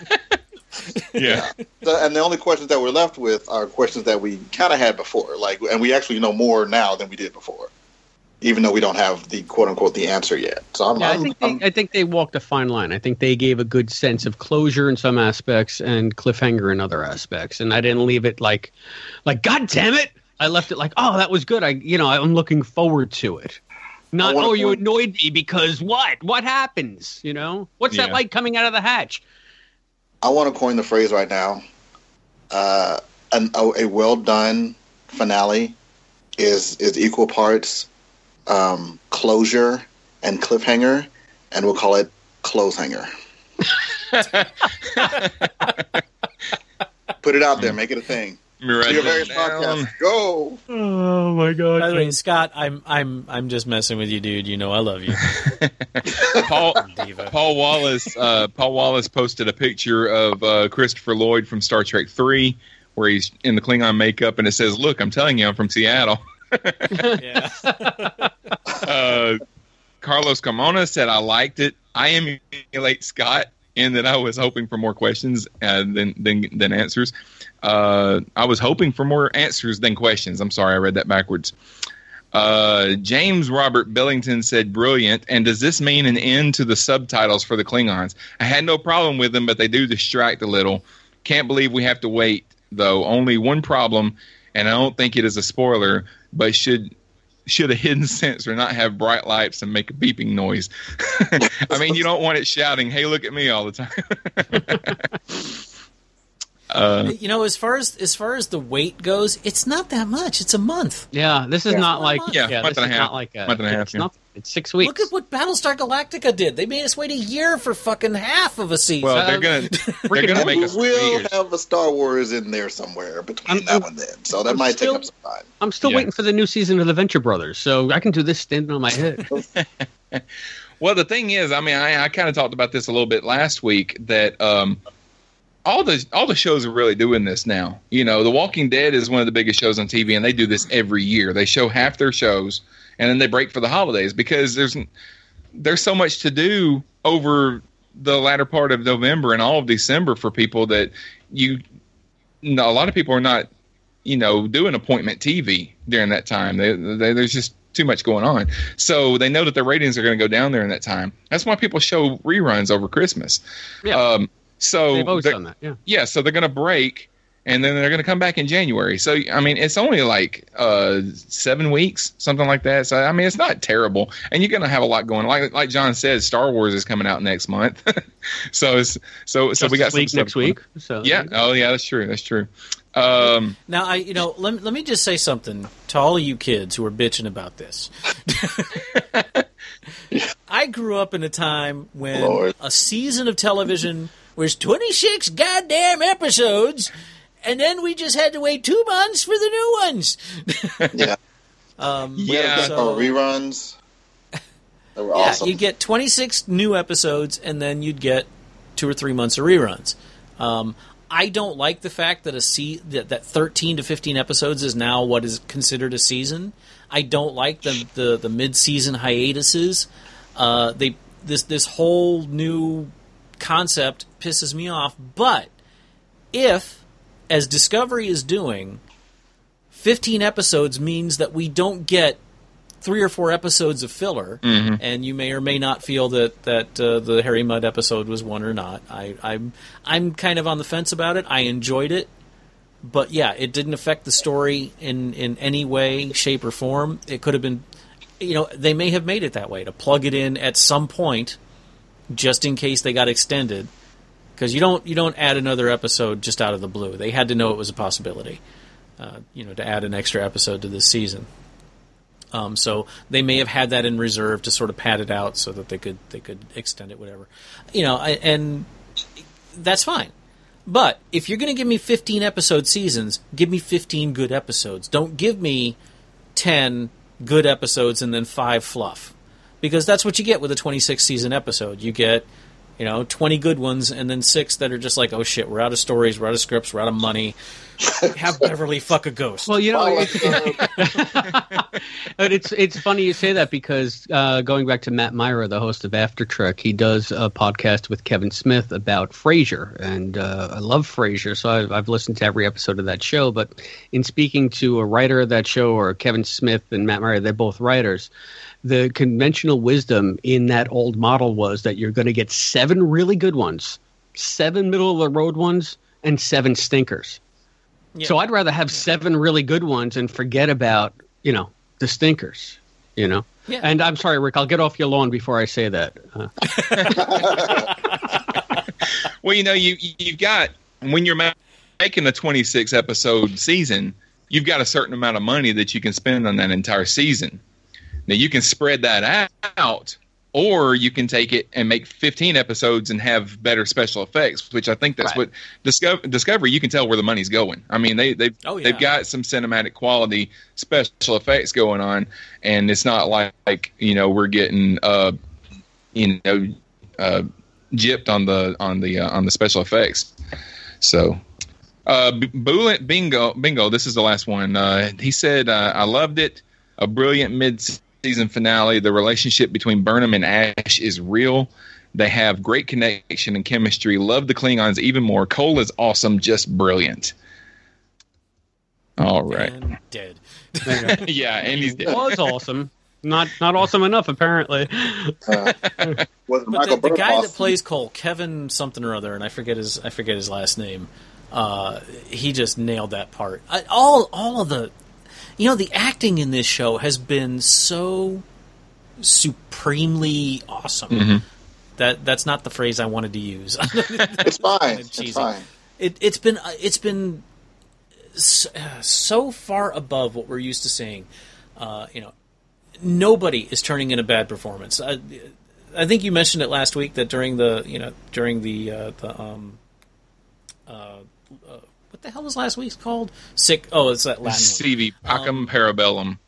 And This- it's this- Latin yeah. and it translates to if you want peace, prepare for war. I forgot to mention that last Yeah. week. No, no, you did. I Doug asked you Jones about was Doug Jones was crying at, at the at the end, literally crying inside the latex, uh, and the problem with that was that he couldn't blow his nose Yeah. because he was inside that thing. Right. So it was must have been a horror show when they took that off. But you know, it, as, whether you like Saru or not, whether you like the concept of Saru, Doug Jones is just knocking it out of the park every time he gets on screen. Uh, Sonequa Martin Green is so incredible. If you if you don't normally watch After Trek because the the host is annoying or whatever, I highly recommend you watch this one, the the one from last night, because Sonequa Martin Green is so luminescent, is how I described her on Facebook. You are tapping into something that I most want to see in this back six or back nine. Can we get Burnham to fucking smile? because Sonequa Martin Green has got that thousand watt smile. She is just Yeah. so, like you said, luminescent. She's gorgeous, and she just there's just such an affable, playful quality about her when she laughs and when she smiles, and she never gets to do it as Burnham because You know she's what? either the, Yeah, the she Vulcan never- flatness or the fraughtness or whatever. It's just like. I know that you're growing as a human, like your wife said, Shawn, like Sherry said. Um, Mm-hmm. okay, now she's the troubled teen. I hope I, I hope she turns 21 soon. Well, she didn't really smile at Sasha either. No, yeah, No, she I was know. on The Walking Dead for like what, two, Yeah, but like you know she years. was she was in a She zombie was in the middle of an apocalypse. yeah, But that, but you know what? That makes it that much more valuable when she does have these moments of happiness. You know, Yeah, but I mean, the closest means- we've gotten is a little smirk, I'm and fine it's with just that. I'm, fine I'm with not. that. I, I the don't- only thing is, I just want to see her smile. That's all. That's so much to ask. she, she is pretty. It's true. But but that's that's the thing about all. Why I was so excited about this show before it even started is if you hear any off-screen conversations with any of the cast or any of the writers or the producers, anyone involved with this show, they are so devoted to Trek. As you know, they are as much fans of the show as any of us on these microphones right now, and but even more so because they're getting to create it, and they take it seriously. They know how much it means to us, and it means that, that much to them too. Uh, they get it.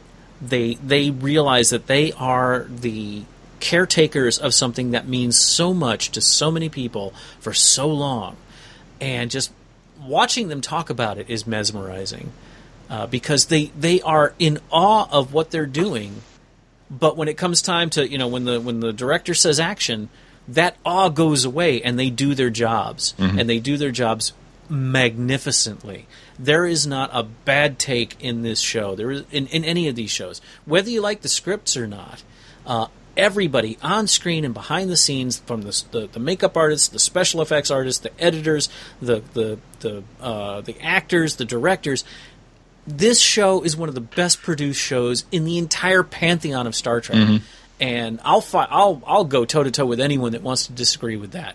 You can have you know we'll we'll I agree that if you don't if this is not your cup of tea as far as the stories go, if you don't think this is Roddenberry's vision, whatever the fuck that means, uh, you know that's fine.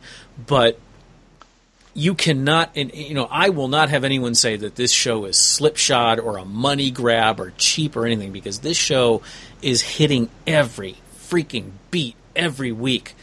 And i can't wait to see what's going on. And if waiting a month you know seven weeks a month and a half whatever means that they're going to have the time to continue that quality i'm there because how many times have we as star trek fans gone all right this isn't great but at least it's trek yeah, You know? yeah. Many, many We've times. been there. This isn't that time, and I'm loving it. And I am one of the hard. I'm part of that hard audience to please when it comes to Star Trek. Uh, you know, but I'm in. I'm also in that camp that you. I can be pleased with Star Trek. I'm not one of those. Uh, you know, fuck this. If it's not Kirk and Spock, I'm. You know, I did that. I was that guy in 1986, and I'm not anymore.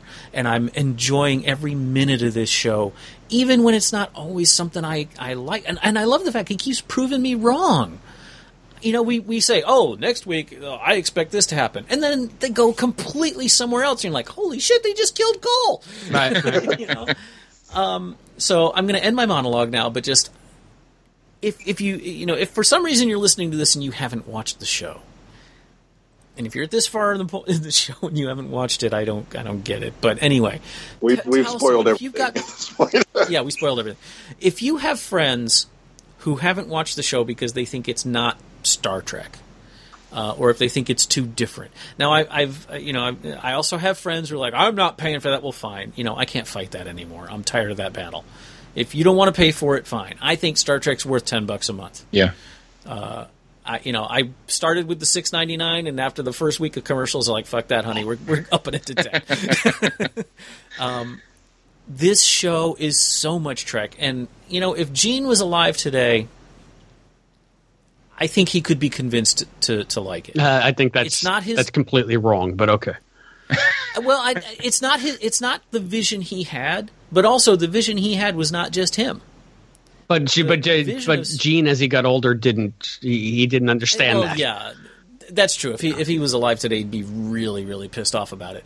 But if like the gene that created Star Trek in 1966 was still around, I think he could be brought around to this because you know Rod Roddenberry is an executive producer on the show, Right. Yeah. Uh, so you know, I, I this is Trek. This is Star Trek, and the DNA of Star Trek is woven through every frame of this show. Uh, and you know, it, it's yeah, it's rougher. It's it's harsher. There's blood. There's guts. There's Klingon boobs. but, but this is this is a Trek that Trek fans can love and should love, and if they just give it a chance. And I'm I'm just I'm I'm so frustrated with people that haven't even given it a chance. That keep the Marvel is better, you know. Yeah, but you don't. Yeah, yeah, exactly. When- why do you, why when- even bother having that argument? You know. yeah, when the show comes back in January and you do the first, um, you know, episode ten review, just change the name of our show to F bombs and Klingon boobs, and that'll, that'll bring in whatever stragglers they may be.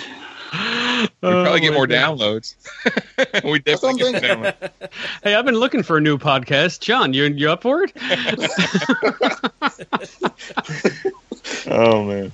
Really Uh, okay, so, uh, Sure.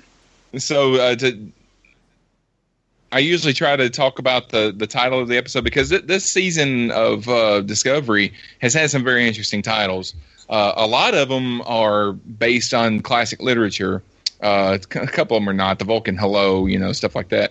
But I uh, love that book by Salinger. It was amazing. right. this one Bunch of. I go, and that is that is a reference, uh, like Rick said earlier. It's a quote by uh, John Muir. Is that how you pronounce it, Muir? Yeah. Uh, who was a na- uh, nature lover and an author. 1800s. We're losing Yeah, you, you're John. Sean. Yeah, you What's do that? definitely keep dropping out. Sean, you're breaking up. You're breaking up. I'm I'm still here. Can you hear me? Is uh, and, and into the forest I go to lose my mind and find my soul, which could be applied to both Ash and Stamets for this, and Michael for that matter. Uh, in Or this Lorca. episode. Yeah, yeah, true. What are the Pahvans doing while there's this massive space battle going on, like over, over their heads? Are they are they just watching? Are they like are they like because they basically they invited everyone to their house for dinner, and then they you know basically there's a knife fight on the front lawn. So like Jesus, Bob, did you think that would have? Fuck, no. just close the curtains. They- we, we, we, we, I was going to make espresso. I mean, They're calling I- the, they're calling the it's not- doctor for the crossover episode. right? It just it just seemed like uh, again, not that it was necessarily. I don't know that they needed to do it. It just seemed weird that you know they they they're certainly out of the conversation. You know, it's funny though. Um, now that you mention that, the Pahvans are going to be quote a, a race that we see more of in in this. Wouldn't it be amazing since they've demonstrated that they can transport uh, any living being or any biomatter on the planet at will to wherever they want to on the planet's surface? What if they're so freaking horrified that the the next team that goes down to try to talk to them, they just sort of vault them out into the into the stratosphere? because this isn't what we were expecting. Oh my god, what did we let in? You know, I that would be had an that would be cool. what is what is this thing breathe? I kind of had an Get off this idea planet, that please. Thank you. if the if they are like spore based, then possibly they might be what they have to use to get back home because Yeah, like a the tether. spore drive may not be usable anymore after it almost killed Stamets.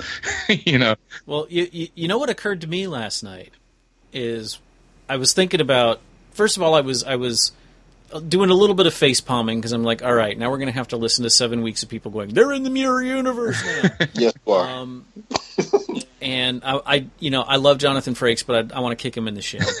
just, for, just, did you have to say that? Um, but something occurred to me. Now I don't, I don't really think this is going to be the case, but what if they never make it back, and that's why we never heard of any of this? Yeah. But then we're talking, it's like interdimensional Voyager. Well, yeah, because the thing is, I was thinking, all right, you know, it's going to be one of those situations where, like with Voyager, well, we've got to get home. Well, if we get home, if we, you know, if we find an actual way to get home, then the then the show's over. And I'm like, well, you know, but of course they're going to find a way home eventually. And then I thought, well, for once they don't have to. For once we don't have that imperative that we know they're going to make it back eventually. We don't. Well, along don't those like that. lines, along those lines, it, that kind of occurred to me too. But we also they've they've well established that the spore drive, you know, again, it's not just space; it's also time. So they may make it back, you know, in next generation time or after that, or you know, it would would maybe, you know, a couple hundred years for our time might be a couple, or it might be a couple, you know, years for them could be a thousand years for you know what I'm saying. Couple years, yeah, yeah. right, yeah. I just think that uh, we're going to be in trouble if we see Scrappy Ensign Quinn Mallory team up with uh, Professor Arturo from down in biosciences. And, I don't know, I'm just trying to make a dopey sliders joke. Sliders, if, if anybody Sliders, gets it, okay. sorry. Oh, wow. I got it. Yeah. So yeah, I, I was trying to get it to be thirteen thousand years ago, and they run into some Cylons on the planet. Right. Well, I mean, that's one thing, though, I think that maybe this show did wrong, Rick. I know that you have gone on and on about how perfect it was, but I'm sorry. We- Uh, no, no, please, please don't, don't, don't take that as, as me saying it's perfect. I, I, I'll, I'll just I'll just say this. I mean, the whole the whole Tyler as Voq question. It's not important as a reveal. If he's Voq, we should have known that right from the start because it makes it so much more compelling. Think about if you you mentioned that they they named an episode uh, in honor of Ron Moore. The number of jumps in this episode for Ron Moore. We always knew who the Cylons were from episode one. And it No, never made the show. Yeah, we did. We did, just didn't know the final five, but the final five didn't know the final five. You know what I'm Oh, saying? okay, and once once they were revealed. Right? But, but what I'm saying is, I think it would have been more interesting to not keep that as a reveal, to have that agent provocateur. And maybe, maybe the thing is, he did get transformed into some kind of human. Maybe it, he, he has to fight with that because now he sees things from a different perspective. I, I don't know. I mean, th- that's maybe just my hack idea coming out, but it would have been more if it does turn out that he's Voq. I think it would have been much more interesting, and the story possibilities would have been greater if we had known it all along. That's all. I am I am still hoping that um, even if she has initiated, because again, L'Rell on the other hand is a master strategist, and I can see her having backup plans to her backup plans. Um, I think that um, Tyler is in some way again under her thumb, but I think it would also be good if she did legitimately defect, and she just kept him as like a her ace in the hole for when things go bad, if things go bad. Okay. Her pet tar. Yeah, I, I love I love L'Rell. I I love h- how she seems to be playing everybody, and I can't. You know, I'm really looking forward to seeing what her. You know, she's Bene Gesserit crafty. Is you know, and and I love what they're doing with her. And and and, I don't disagree with you, uh, Chris. Um, I- you know, I, I don't think the show is perfect, and, and I just think that it's from a production standpoint, it is it is being done beautifully. Oh, absolutely, yeah, absolutely. Yeah. You know, there are definitely, you know, the the, the big sensors were kind of silly. Um, you know, and and yeah, it, if if Ash is Voq, they're going to have to come up with some really freaking good explanation, or I'm I'm just not going to buy it. Okay. You know, so I- I, I don't disagree with you there. Yeah, I don't. I, I don't, don't- like the. I don't like the way that they're trying to trick us by making up an actor that doesn't exist. That's Javad. Have you have you Javad seen, have you Iqbal. seen his Twitter? uh uh Have you seen his Twitter? I, I, I stumbled across it the other day, and it's hilarious because it, you know it's the real whatever his name is, Equin Vex, blah blah blah. I- I don't know Javad Iqbal or something like that. Yeah. That yeah, and every tweet is like. I just went to and and went to this like a real actor would do. Every single tweet has some point where he's like, "I as I'm a real actor going to the bathroom like a real actor." would do." I'm a And they're real boy. Totally playing this up. Yeah. it, it's great. I you know there, there's a sense of humor to this that's awesome. That that you know the, the the show is so serious, and then there's all of this silliness going on around the fringes, which is Well, yeah, the guy that plays Ash. Uh, I can't remember his name off the top of my head, but uh, Shazzy Shazad. yeah, Shazad Latif. That's it. He uh, he was interviewed, and uh, they kind of mentioned Javad Iqbal or something like that, and asked him, "Is, is he real?" Because you know, there's no pictures of him online. You know, we uh, and there's nothing on his IMDb, but except for Star Trek, it's like, well, yeah, he's real. I met him at a party. you know, no, you didn't. But Yeah, I mean, it's also you- you look- misguided. Look in the mirror. Yeah, all right, exactly. Yeah. yeah, I met him at a party that I was throwing at my house. right. Um, but it's also just misguided for anybody producing a show these days, especially one that you're not going to just drop like a Netflix show where you can binge it all at once. To be able to keep a secret like that in the age of the internet, it it, it it's impossible. So it, it's to me, it's like another misguided choice. I mean, Yeah. if you're going to have misdirection, at least cast a genuinely different actor under that makeup or something. I don't know. I don't know. It's just it's Well, there was there was one theory I saw that was interesting, which was that uh, you know Iqbal is real, but he got fired for posting that picture, uh, that behind the scene picture of all the Klingons. or did they post that behind the scenes picture of all the Klingons so they they would have a quote excuse to fire this this supposed Iqbal? Ah, see Well, now there's that's the rabbit that's hole, isn't Benny it? Bene Gesserit crafty there. yeah. Catch twenty two. Yeah. I, am, All I don't know how familiar you guys are with uh, Dragon Ball Z, but I am I, Not at all. awesome. I am hoping for uh, L'Rell to take a Piccolo-like uh, character development. Google it. All right, go ahead, Sean. You mean you mean like like Witchy Poo going after the magic flute? No, hey, sure, Pufnstuf. I got it, Rick. I got it. I, I feel no, you. no, I got it. But You, you can come back on my lawn now. I don't know if I want to. I was just dabbling. Only went back to the '90s. Damn, sorry, Rick. That's the kind of shit we had to watch growing up. Um, but that's uh, pretty much going to do it for this episode. I want to re- remind you guys of something. Uh, we're taking a break for the holidays. We'll be back when episode 10 airs in January. So make sure that you've sus- subscribed to the podcast wherever you get the show, and you'll see it when we uh, when we drop a new episode. But even though after show isn't airing, that doesn't mean that you can't find us. John and Rick and myself do another podcast where we talk sometimes we talk about Star Trek, but we also talk about Marvel and Star Wars and who would win in a fight between the Tin Man and the little girl from Small Wonder. and uh, and uh, I don't I don't talk nearly as much on that one as, as I do on this one. it's called uh, Cosmic Potato, the Super Fan Talk podcast. And uh, where can you find it? Well, I'm glad you asked. We're on iTunes, we're on Stitcher, uh, SoundCloud, as well as our website at cosmicpotato.com. So come and check that out.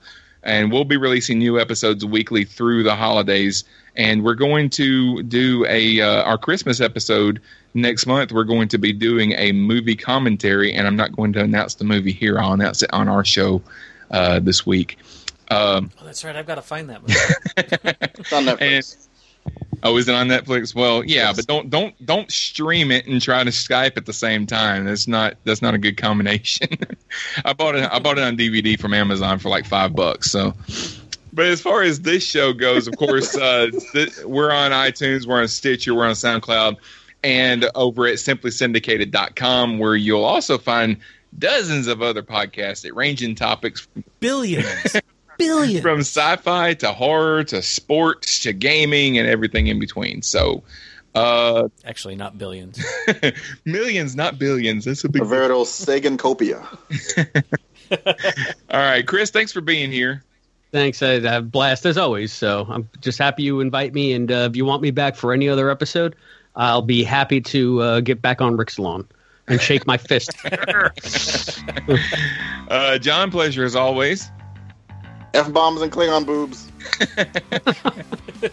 Oh man, I would title the episode that, except that, that I used actual episode titles, but maybe in parentheses. No, please don't. and Rick, thanks for being here. I'm going to go out and yell at a cloud. And thank you, Thank listeners. you. Was No. Thank you, listeners, for supporting the show by downloading and taking part in discussions online. You've you've made us the most uh, downloaded Discovery podcast on SoundCloud, and there are a lot of them on SoundCloud, and uh, and we truly appreciate that. We'll be back after the January seventh premiere of episode ten, which is titled "Despite Yourself" and is directed by Jonathan Frakes. So until then, we hope you have a happy Thanksgiving, a Merry Christmas, a Happy New Year, and any other holiday that you celebrate. And uh, we'll talk to you in a few weeks. Bye bye. Thank you for joining us for Simply Syndicated's Discovery After Show. Your feedback is welcome. Leave us a comment and review on iTunes or follow us on Facebook. The views and opinions stated on this program are those of the hosts and do not necessarily reflect those of Simply Syndicated, CBS, Paramount Pictures, or their sponsors. Star Trek Discovery is owned by CBS and has no affiliation with Simply Syndicated or this podcast. No infringement of copyrighted material is intended. Be sure to join us again next week as we analyze another episode of Star Trek Discovery here on Simply Syndicated's Discovery After Show.